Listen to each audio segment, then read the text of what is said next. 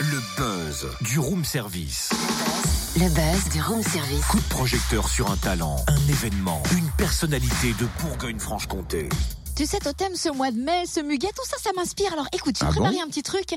Viens à Dijon, il y a le printemps de l'Europe. Ouais, c'est pas mal Claudette François là. Oui, enfin, avant que j'ai le corps d'une Claudette, l'eau peut couler dans la baignoire. hein. Enfin, bref. Focus sur le 11e printemps de l'Europe, c'est dès aujourd'hui et jusqu'au 25 mai à Dijon.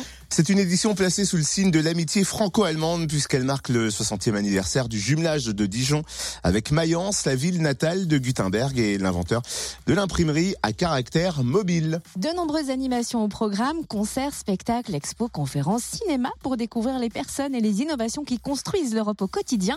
On en parle avec Sladana Zivkovic, adjointe au maire déléguée aux relations internationales. Bonjour. Bonjour.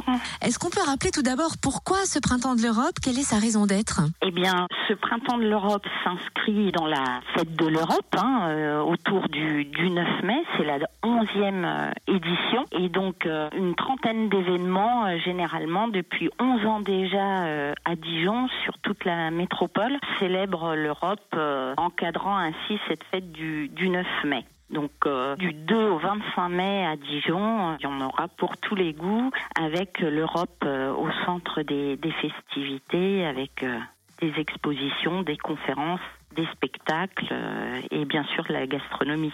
Cette 11e édition a une saveur particulière puisqu'elle marque le 60e anniversaire du jumelage de Dijon avec Mayence. Rappelez-nous comment s'est fait ce jumelage.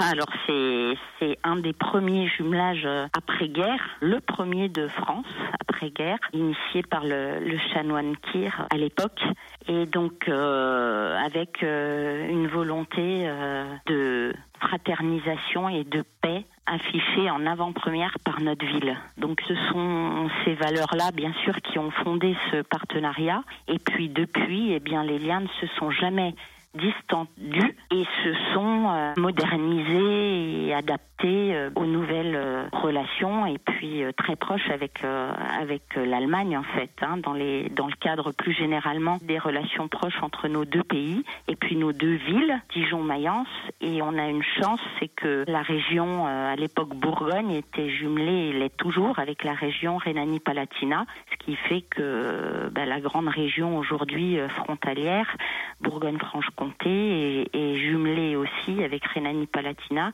ce qui fait que euh, a un partenariat euh, très fort dans de nombreux domaines. C'est plus euh, uniquement un jumelage d'amitié, de paix. Ces valeurs sont toujours très importantes, mais c'est aussi un cursus universitaire dans le cadre du double cursus Dijon-Mayence qui a vu le jour en 90, donc des échanges d'étudiants et des rencontres euh, thématiques. Euh, voilà, là je vous en parlerai euh, pour ce village de, l'Europe. On accueille le, maire de Mayence et on va également parler attractivité et, et tourisme. Ce village de l'Europe va inaugurer les festivités samedi de 9h à 16h30 place François Rude. Que va-t-on trouver dans ce village de l'Europe?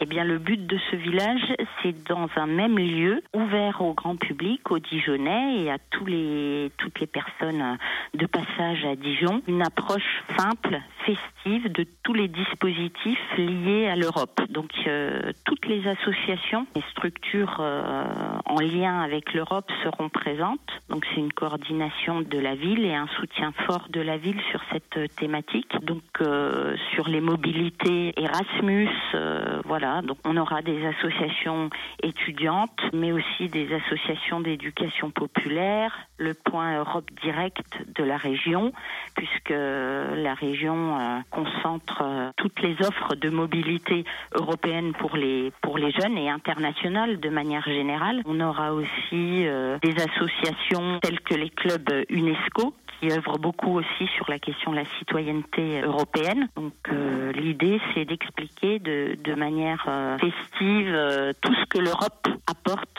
au quotidien. Très bien, bah merci beaucoup. Hein.